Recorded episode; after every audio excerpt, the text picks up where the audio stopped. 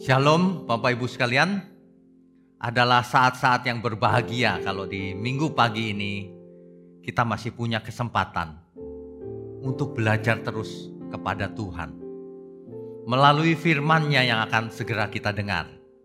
Untuk itu mari kita siapkan hati, siapkan seluruh pikiran dan keberadaan kita.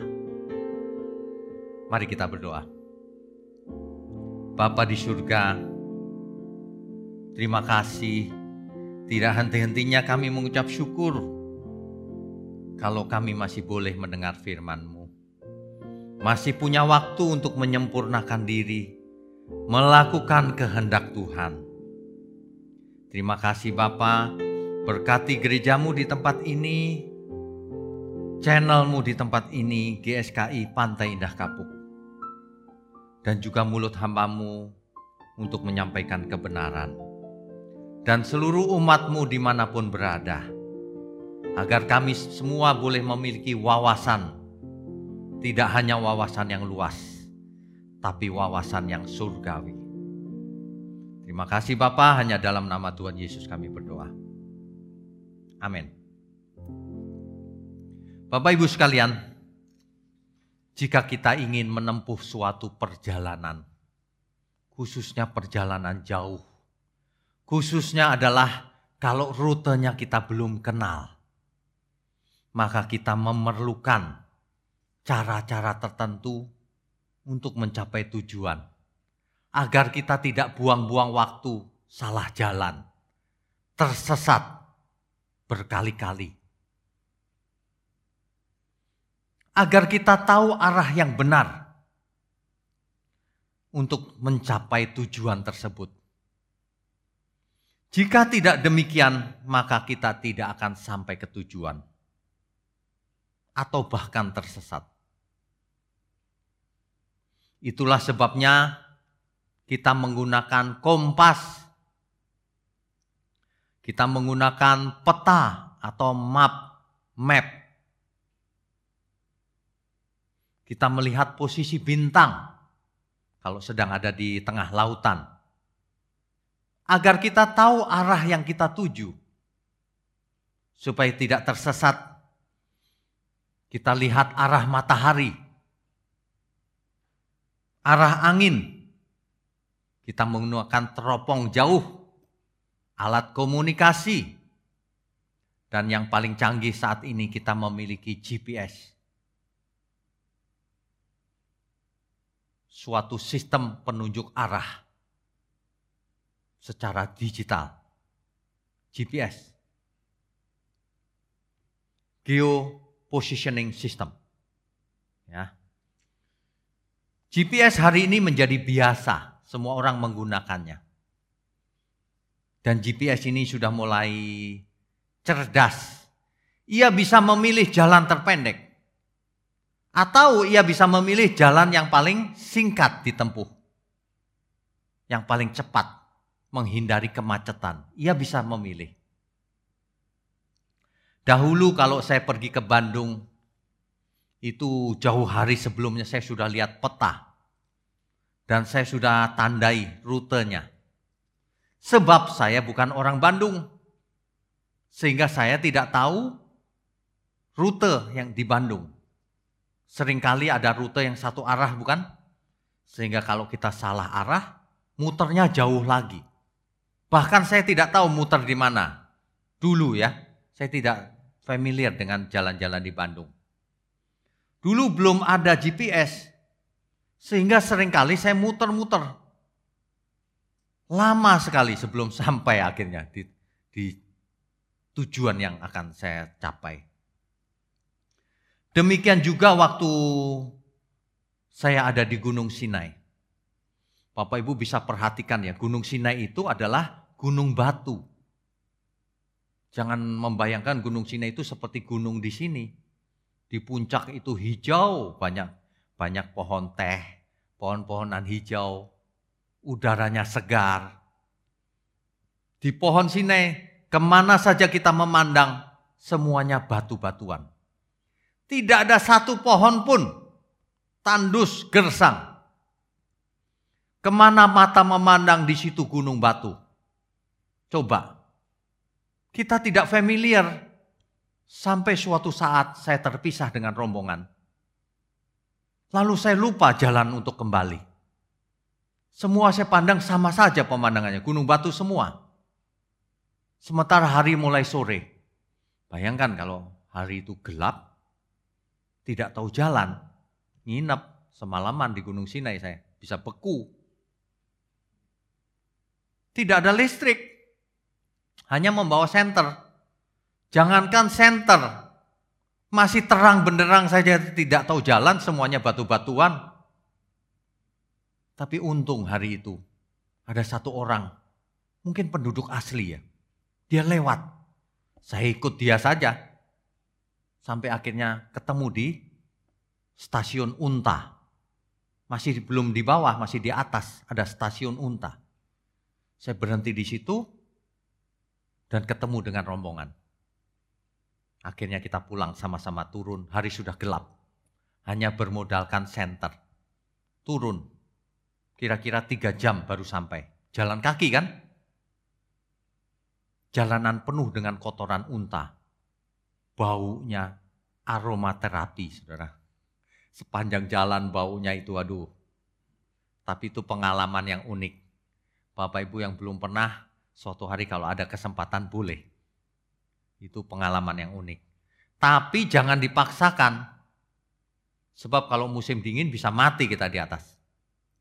Jangan memaksakan diri. Pergi di musim yang sedang saja ya. Kalau kita tidak tahu rutenya, kita akan tersesat. Nah, arah rute yang benar akan mengarahkan kita pada tujuan yang benar dan efisien. Ingat itu, efisien. Tidak buang-buang waktu. GPS yang ada hari ini sering kali menolong saya untuk mencapai tujuan yang kita tidak tahu. Jadi kita diarahkan belok kiri, belok kanan, dan seterusnya. Bahkan kita diberitahu dalam berapa menit lagi kita akan sampai. Itulah GPS. Tetapi GPS itu buatan manusia. Seringkali salah. Dua kali saya pakai GPS. Di suatu hari lewat jalan yang kecil, Disuruh belok kanan. Saya lihat belok kanan ini jalanan kecil, bukan semen. Saya pikir memang ada jalan, ya saya ikuti. Sampai akhirnya di tengah sawah saya berhenti. Karena tidak memungkinkan untuk terus lagi. Apa yang terjadi saudara?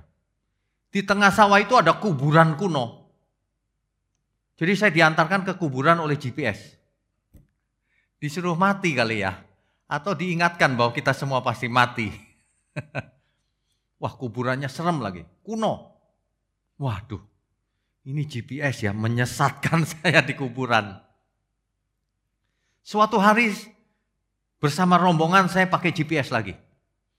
Ingin ke bandara. Ditunjukkan jalan tersingkat. Benar jalan tersingkat. Tapi sampai di ujung ada portal yang tidak bisa dibuka. Jadi bandaranya kelihatan sudah dekat.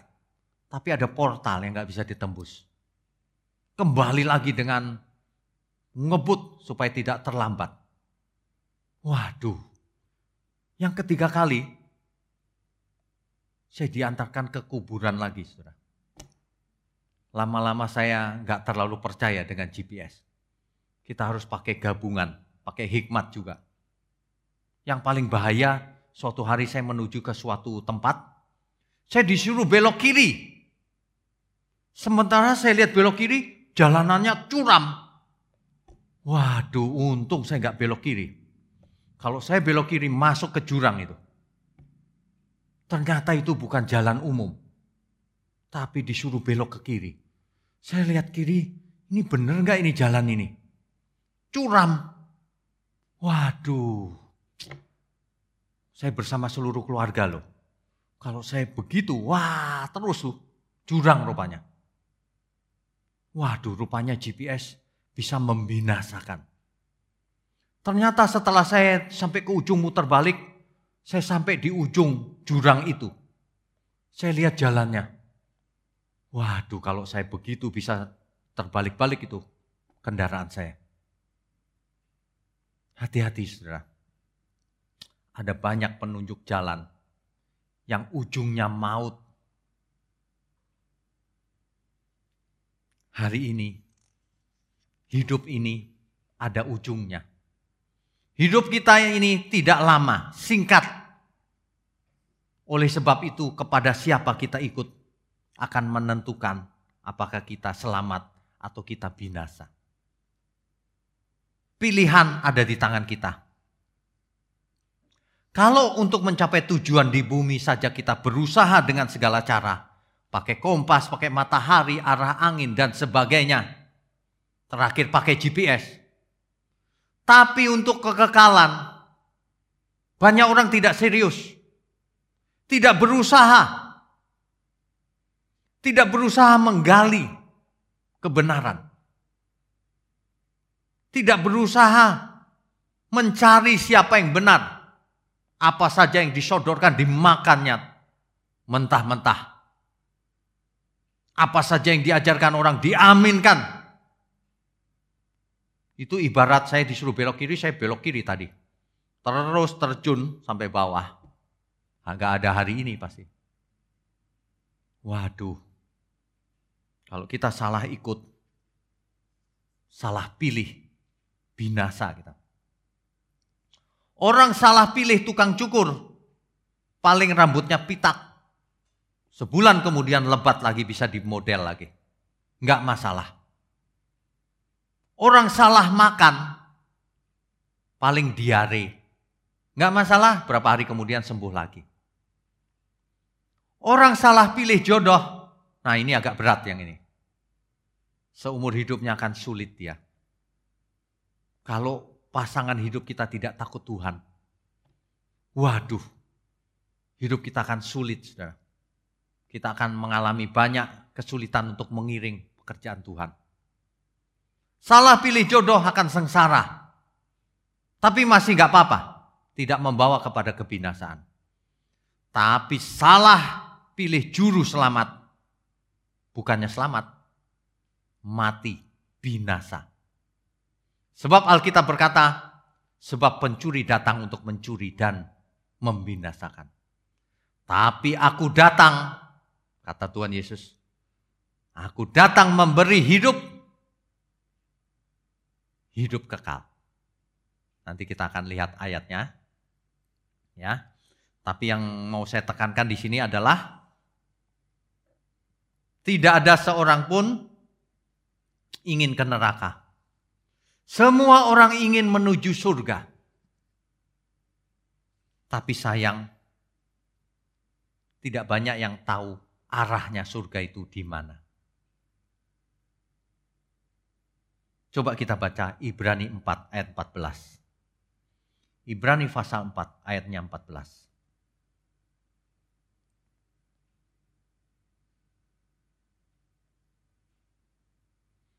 Bapak Ibu sekalian, ada banyak manusia menawarkan diri, ikut aku. Nanti kamu kubawa ke surga. Kubawa kepada keselamatan. Bagaimana mungkin manusia bisa membawa kepada keselamatan? Ia sendiri tidak tahu surga di mana. Tapi Ibrani pasal 4 ayatnya yang ke-14 berkata demikian. Karena kita sekarang mempunyai imam besar agung yang telah melintasi semua langit. Imam besar kita, Tuhan Yesus, sudah melintasi semua langit, semua surga, yaitu Yesus, Anak Allah. Baiklah, kita teguh berpegang pada pengakuan iman kita. Kita tidak ikut manusia yang tidak tahu tuh adanya surga di mana. Kita ikut Tuhan Yesus yang adalah Anak Allah yang sudah melintasi semua langit. Kita sangat beruntung, saudara. Banyak orang tidak pernah mendengar hal ini. Makanya mereka ikut yang lain. Mereka berpikir bahwa banyak jalan menuju Roma. Mereka tidak tahu bahwa hanya satu jalan menuju surga. Kalau menuju Roma benar banyak jalan. Tapi kalau menuju surga hanya satu jalannya Dan itu bisa diverifikasi. Ya. Berikutnya Yohanes 3 ayat 13.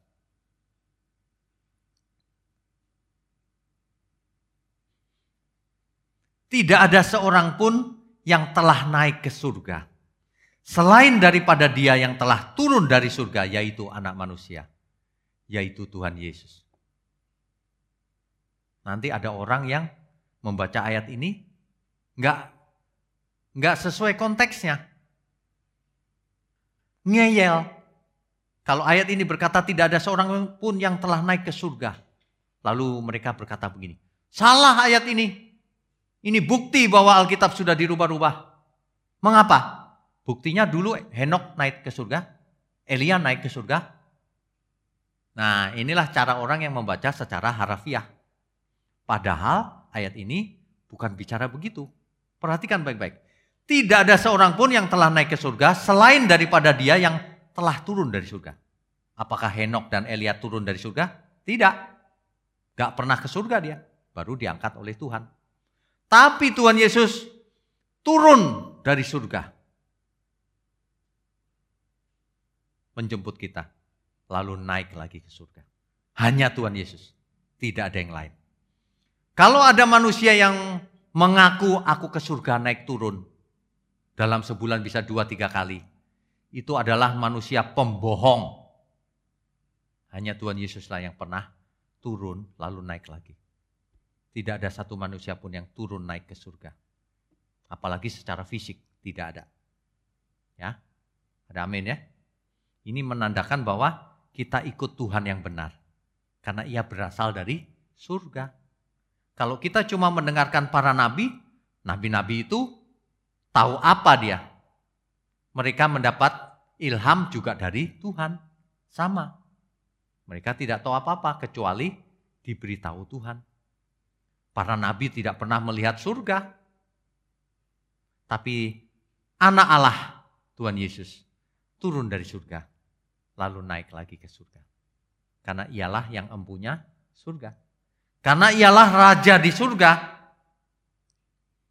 Sebenarnya Alkitab itu penuh dengan pemberitaan kebenaran ini. Cuma sayang manusia itu nggak mau baca Alkitab. Sebagian lagi malah Gak mau pegang Alkitab aja gak mau. Bagaimana bisa selamat? Baca aja gak pernah. Akibatnya mereka punya pemikiran bahwa Alkitab itu palsu, Alkitab itu mengajarkan kejahatan dan sebagainya. Padahal belum pernah membaca Yohanes 6 ayat 41, 51 dan 58. Nanti dibaca sendiri.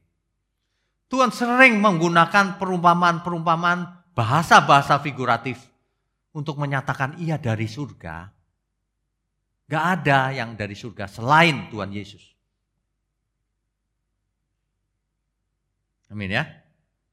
Tuhan mengatakan, akulah roti yang turun dari surga.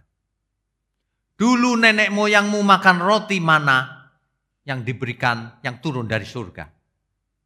Tapi yang makan roti itu akan mati lagi. Tapi sesungguhnya kalau kamu makan roti yang dari aku, yaitu akulah roti yang turun dari surga, kamu akan hidup selamanya. Ini kalimatnya jelas. Tuhanlah roti yang turun dari surga. Bukan harafiah. Kalau membaca itu jangan harafiah. Roti ya Tuhan ya. Bukan, ini ungkapan. Bahwa kita harus makan roti yang dari surga. Bukan dengan mulut. Dengan seluruh jiwa raga kita dengan seluruh roh kita. Itulah yang menyelamatkan. Itulah yang menghidupkan. Akulah roti dari surga. Efesus 4 ayat 10. Ia yang telah turun, ia juga yang naik. Sama. Jadi kalau ada orang yang berkata, di mana Alkitab berkata Yesus adalah Tuhan? Jangan bingung Bapak Ibu jawabnya. Sederhana. Banyak sekali ayat, akulah roti yang turun dari surga. Siapa yang turun dari surga kalau bukan Tuhan? Akulah yang telah turun dari surga dan naik lagi. Akulah roti dari surga, akulah air hidup. Akulah jalan kebenaran dan hidup. Akulah anak Allah. anak Allah itu Tuhan maksudnya.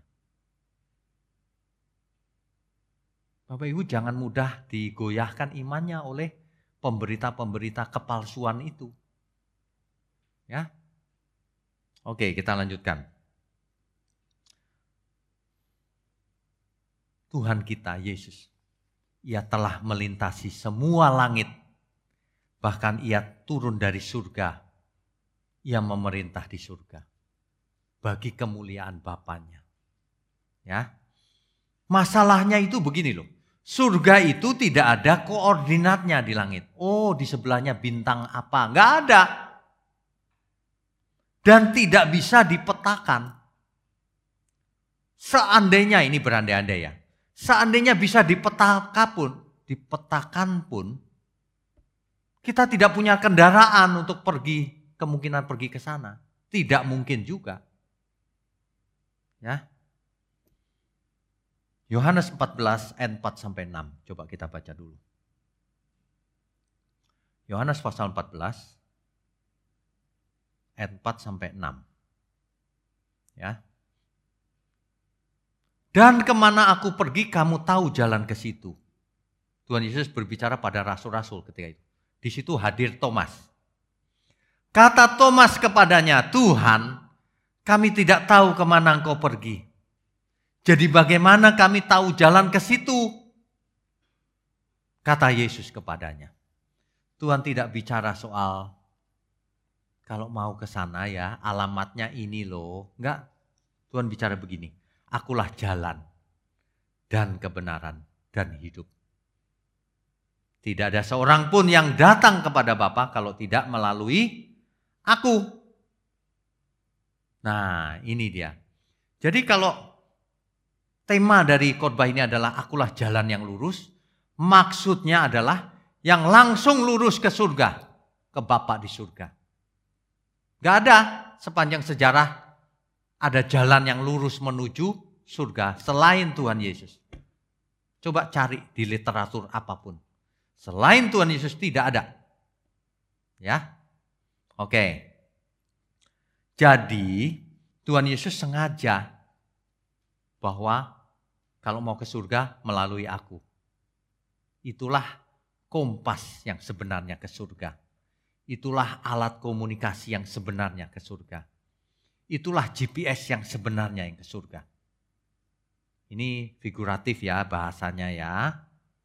Maksudnya hanya melalui Tuhan Yesuslah kita bisa mencapai surga. Amin. Tidak ada keselamatan di luar Tuhan Yesus. Di luar Kristus tidak ada keselamatan. Itu maksudnya. Oke, berikutnya.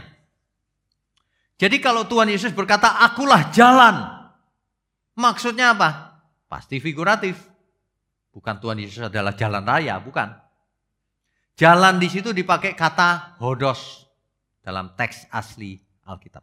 Hodos itu artinya cara.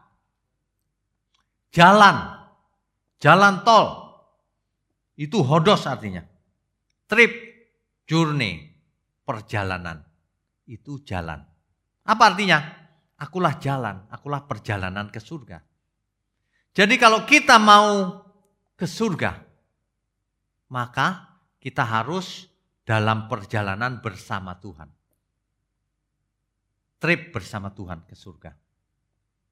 Ini artinya bisa dua, dua-duanya benar. Baik secara harafiah maupun secara figuratif. Kalau mau ke surga ya secara fisik bersama Tuhan. Kapan itu? Nanti ketika Tuhan Yesus datang kembali, kita akan menyongsong Tuhan Yesus di awan-awan dan bersama selamanya bersama dia. Di mana itu? Di kerajaan surga. Itu secara harafiah cukup benar. Secara figuratif, kita harus hidup bersama Tuhan, di jalannya Tuhan. Mulai kapan? Mulai sekarang. Sebab hidup tidak ada artinya kalau tidak bersama Tuhan, kalau tidak di jalannya Tuhan. Makanya orang yang hidup dengan way of life, jalan hidupnya dengan cara lain, hidupnya tidak berarti apa-apa, sia-sia. Tapi orang yang hidup di jalannya Tuhan, itulah jalan yang benar. Hidup orang itu berubah dan tentu berbeda dengan orang yang tidak hidup di jalan Tuhan. Akulah jalan. Akulah kebenaran. Nah, ini sulit dijelaskan. Kalau Tuhan Yesus adalah kebenaran, padahal Allah Bapa adalah kebenaran, firmannya adalah firman kebenaran, rohnya adalah roh kebenaran, artinya kita semua disetting menjadi anak-anak kebenaran, dan Tuhan sendiri yang berkata, akulah kebenaran. Makanya satu-satunya jalan ya Tuhan Yesus pilihan. Satu-satunya pilihan. Kebenaran itu apa? Kebenaran itu cirinya sesuai dengan fakta. Jadi kalau manusia surgawi mau ke surga, faktanya manusia surgawi akan memiliki karakter surgawi. Kodrat surgawi. Ada amin? Fakta. Dari buahnya kau akan lihat. Dari faktanya kamu akan membedakan mana ajaran yang benar, mana manusia Allah dan mana ajaran yang palsu, mana manusia iblis. Fakta, dari faktanya kamu akan lihat. Natur kebenaran itu sesuai fakta yang pertama. Tentu Tuhan Yesus koheren, konsisten, selaras dengan Bapaknya, dengan firmannya, dengan roh kebenaran. Artinya kita pun harus koheren, selaras dengan semuanya itu. Dan itu dibahasakan oleh Tuhan Yesus, Bapa di dalam aku, aku di dalam Bapa, kamu di dalam aku, dan aku di dalam kamu. Kita semua. Koheren. Itulah natur kebenaran yang kedua. Kebenaran itu pragmatis. Tuhan Yesus sangat pragmatis. Tuhan memulai dengan 12 murid yang adalah orang sederhana yang bukan sarjana. Yang orang sederhana, hanya pengail ikan, orang-orang pengecut, tidak berpendidikan. Tapi dampaknya hari ini, dua setengah miliar manusia mengikut Tuhan. Kebenaran itu berdampak luar biasa. Kebenaran itu berdampak lebih hebat dari apa pun. Makanya pengikut Tuhan Yesus adalah pengikut yang terbesar di antara semua agama dunia yang ada. Saat ini dua setengah miliar. Ada amin ya? Dan natur kebenaran yang lain. Ada tujuh natur yang pernah saya sampaikan. Ikuti seri kebenaran di truth.id. Kebenaran natur yang keempat. Kebenaran itu utuh. Tuhan Yesus kalau mengajarkan sempurna, utuh. Yang kelima, kebenaran itu murni tidak pernah dicampur dengan filosofi dunia. Dunialah yang mengadopsi sebagian dari kebenaran. Kebenaran itu orientasi, orientasinya membawa hidup kita kepada kekekalan. Tuhan akan membawa kita kepada hidup kekal. Kalau yang bicaranya nggak membawa kekekalan, itu bukan kebenaran. Ada banyak sekali ahli teologi yang mengaku ahli teologi. Mengajarkan bahwa surga itu ya bumi ini yang direnovasi tidak membawa kepada langit baru, bumi baru. Lupakan yang begitu, jangan didengarkan. Ini serius Bapak Ibu. Jangan didengarkan. Dan inti kebenaran natur yang ketujuh. Kebenaran itu pasti ujungnya kasih. Mengasihi Tuhan, mengasihi sesama. Ajaran yang tidak mengasihi sesama. Itu ajaran dari setan. Ini ciri kebenaran. Alkitab mengatakan demikian. Amin ya. Akulah kebenaran. Makanya kalau kita mau jadi orang benar, belajarlah kepada Tuhan Yesus. Poin ketiga, akulah hidup. Hidup macam apa yang dimaksud oleh ayat ini? Akulah hidup.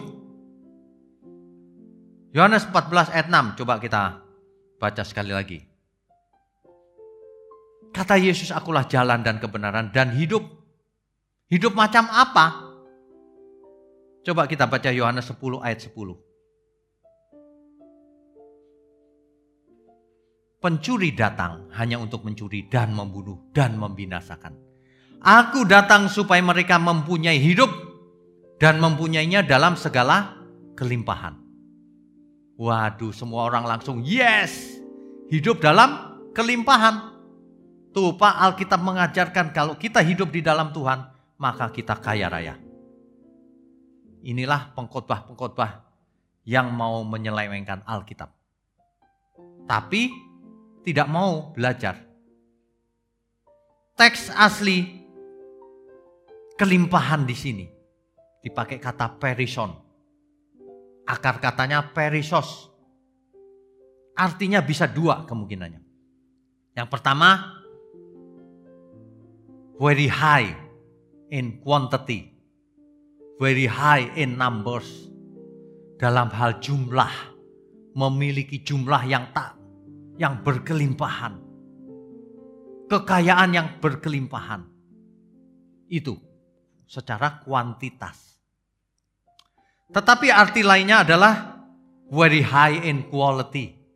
Secara kualitas, bukan kuantitas.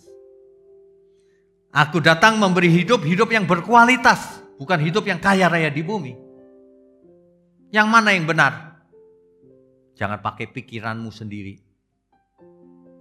Baca seluruh Alkitab.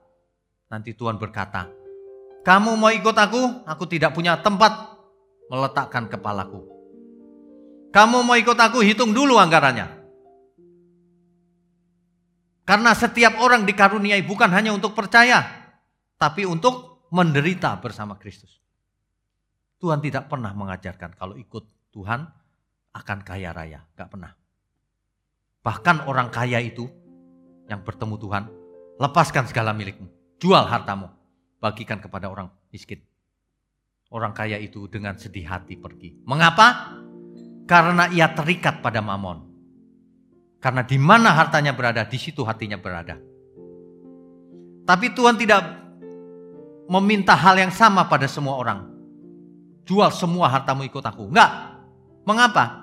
Karena Tuhan juga tidak anti terhadap kekayaan. Buktinya apa?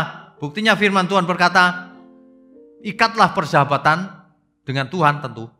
Dengan menggunakan mamon yang tidak jujur itu. Artinya semua harta dunia ini bisa kita gunakan untuk menolong sesama, untuk menyukakan hati Tuhan, untuk mendukung pekerjaan Tuhan, dan semua hal-hal yang benar di mata Tuhan. Akulah hidup, artinya kita harus hidup mulai sekarang seperti Tuhan. Seperti yang Tuhan ingini. Hidup yang berkualitas, berpikir dan berperasaan seperti Tuhan. Amin.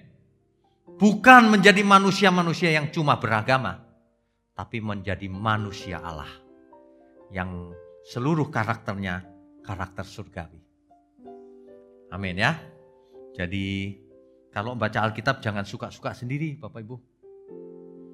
Firman Tuhan berkata, belajarlah kepadaku kata Tuhan Yesus. Di ayat yang lain berkata, aku mendidik, mendisiplin, menghajar orang yang kuakui sebagai anak. Itu dia.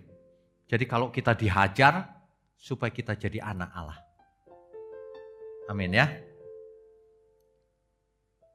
Yohanes 7 ayat 38. Coba kita baca dulu. Yohanes 7 ayat 38. Barang siapa percaya kepadaku, ku di situ Tuhan Yesus ya. Seperti yang dikatakan oleh kitab suci, dari dalam hatinya, perhatikan baik-baik. Dari dalam hatinya akan mengalir aliran-aliran air hidup. Waduh ini bahasanya puitis, figuratif bagus sekali. Dari dalam hati orang percaya akan mengalir aliran-aliran air hidup. Itulah hidup yang menyelamatkan. Itulah hidup yang membawa berkat. Itulah hidup seperti jalan Tuhan. Ada amin ya. Kita harus baca yang satu ini, tidak boleh dilewatkan. Yohanes 4 ayat 13 dan 14.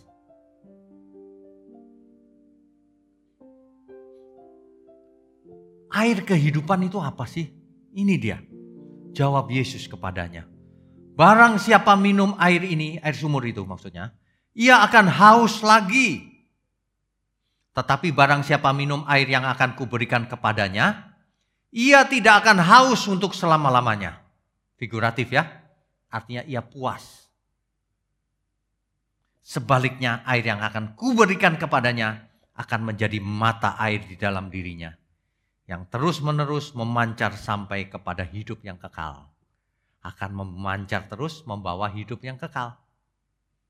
Jadi ibarat orang mau menuju suatu tempat pakai kompas dan sebagainya, alat kita atau sarana kita atau anugerah yang diberikan kepada kita lebih dari cukup.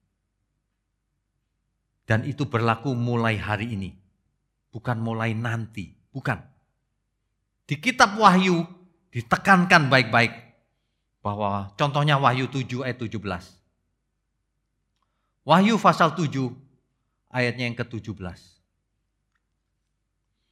Sebab anak domba yang di tengah-tengah tahta itu akan menggembalakan mereka dan akan menuntun mereka ke mata air kehidupan. Dan Allah akan menghapus segala air mata dari mata mereka air mata, mata air kehidupan. Jadi kalau Tuhan Yesus berkata, akulah hidup, kita tahu maksudnya. Hidup yang kekal. Di samping itu, hidup yang berkualitas mulai sekarang di bumi.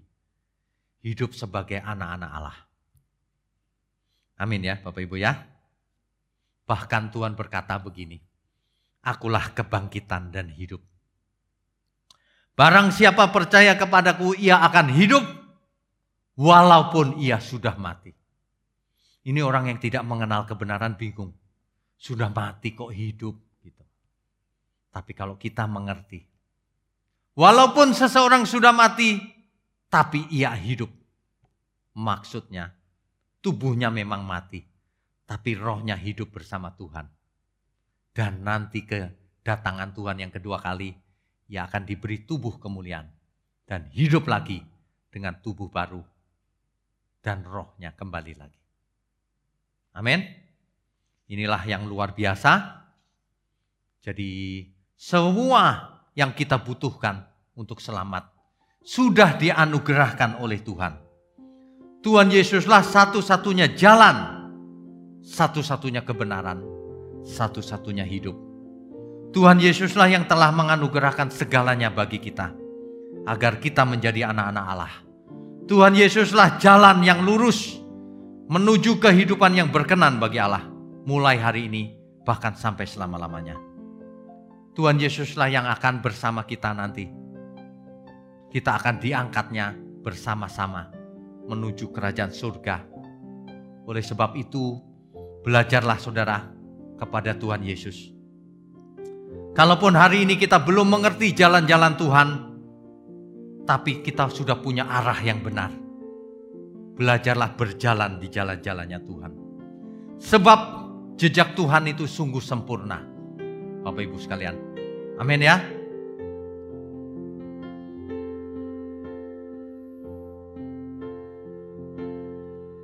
Sering ku tak mengerti jalan-jalanmu Tuhan bagai di belantara yang kelam. Tanpa seribu tanya namun tetap percaya jejakmu Tuhan sungguh sempurna ajarku memahami semua yang kau ingini agar hidupku puaskan hatimu.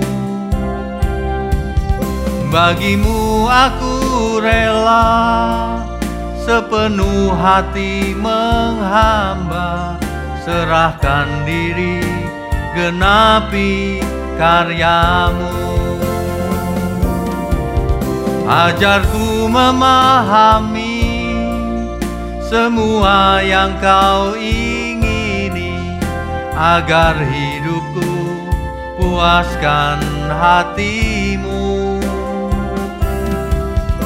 Bagimu aku rela sepenuh hati menghamba serahkan diri genapi karyamu. Bapak Ibu sekalian, jejak Tuhan itu sempurna. Mari kita ikuti Bapak Ibu. Mari kita belajar. Ada amin ya. Belajar memahami semua yang dia ingini. Mari kita belajar. Ajarku memahami semua yang kau ingini agar hidupku puaskan hatimu. Bagimu aku rela sepenuh hati menghamba. Serahkan diri genapi karyamu. Sekali lagi Bapak Ibu. Ajarku memahami semua yang kau ingini agar hidupku puaskan hatimu. Bagimu aku rela sepenuh hati menghamba. Serahkan diri genapi karyamu.